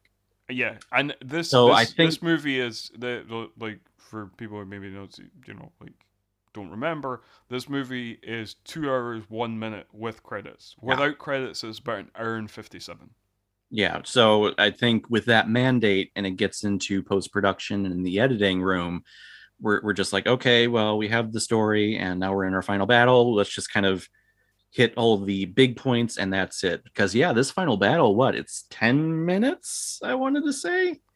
About. Uh, roughly, yeah. It, it goes Yeah. by it goes by very quickly because like I'm always surprised by how little is left in the movie when when we get to this point where you think um like as they set off by sea and by air um we're gonna have at least an hour I don't know, 25 minutes, some something like that. You know, for for this kind of big final confrontation. But yeah, it's like 10, 15 minutes. It's Yeah, just like, it- oh, okay. It all go by. It all goes by quick. Robin finally confronts Two Face after killing his family, and that um, lasts like a minute. And he's apprehended very quickly and very easily, which always drove me crazy as a kid because Robin is awesome, and you're making him look like an idiot. And then we have the we have the choice. We have the famous choice beat in superhero films where the villain makes the uh, the the main character or protagonist choose between one life and the other again kind of building on the duality of who batman is. Do you save the love of bruce's life or batman's brand new junior partner? I always like this sequence when bruce jumps down to save both of them. Um, the the visual effects here though when when he throws the batarang and all the brain waves are leaving Jim Carrey's head and his and the thing is like moving from side to side as if it's like flubber or whatever. it looks terrible. But uh, but I do love the the diving scene where he goes after both Robin and Chase and like yep, Mhm. that's what Batman would do. He would save both. He wouldn't save just one. Absolutely. I think my favorite beat in this uh, this sequence and the, the thing I always loved most about it was actually because I, I just thought it was cool. I think it's a great fist pump moment. Is when Jim Carrey mocks the simplicity of Batman's riddle, where he's he's kind of like you know because he's he's he's thinking that he's like way more intelligent than Batman. He's been having all you know sucking all these brainwaves and then you know like draining people's IQs and stuff like that and and gaining to his own IQ. So he thinks he's this he's become a god, you know, like and uh, Batman gives him this riddle where the obvious answer is a bat, and he just kind of he, he sits back in his seat and he laughs and he's like, ha ha ha ha! Of course it's a bat, you idiot. It's simple, you know, like it's so easy, you know. Why don't you make it harder, kind of thing? And then Batman just goes exactly and turns on the sonar and like makes everything dark and it like the Riddler that moment when the Riddler knows that he's fucked is beautiful. It's really good. And again, again, Two Face is kind of just standing in the back. yeah, he's, if he's like the just a main set henchman. at this point. Yeah, Yeah. It's all it's all Enigma here. Who has the Ace Ventura hair too? the Indeed costume. he does. Indeed he does. Yep. Very popular hairstyle in 1995. Um, Sure. well, I would popular for Jim Carrey because he uses one it in, yes. uh, uh, like uh, in Ace Ventura when nature calls and this movie. Yeah. yeah, exactly. And then after after Chase and Robin are saved, Two Face confronts them, and Batman tricks him with a whole bunch of coins when Two Face flips it, which I think is a brilliant move. Uh. I think it's actually we see that in uh, the animated series in one of those episodes, Hmm. and I mean, if we look at it, uh, Batman basically kills Two Face. yeah I, I don't i don't entirely believe that like i like even as a kid because like basically i um even as a kid didn't believe that like two-face died here i always assumed that like two-face probably pop up in some other film Oh, 'cause he- he I, held I the think hand. like i i was burnt very early on in childhood with comic books in terms of like Mm. Superman died when I was about seven, and like I remember it like making news. I remember it being like the death of Superman in the comics. Oh my God, Superman is dead. He came back like six months later with a mullet, and I was like, and and then from that moment on, I just didn't believe anybody died in comic books. Like that, that is what burnt me. That was like, because I was genuinely distraught by like, what? They've killed off Superman? Like you know, like because I was, I don't know, like I think it was '93, so I was like, you know, seven at the 90 time or whatever you know like um so i was like yeah um so like and, and from that moment on, i was like people don't die in comic books so Mm. that that's what made me cynical and so i was like nah it's fine he'd probably come back Okay, cool. I, I think after after watching uh, Batman '89 and the, I always thought that the Joker was was dead, so I was used to uh, these characters dying. And hell, even with Batman Returns, we see uh, Christopher Walken and Danny DeVito's Penguin flat out die in the movie. so I was used to it.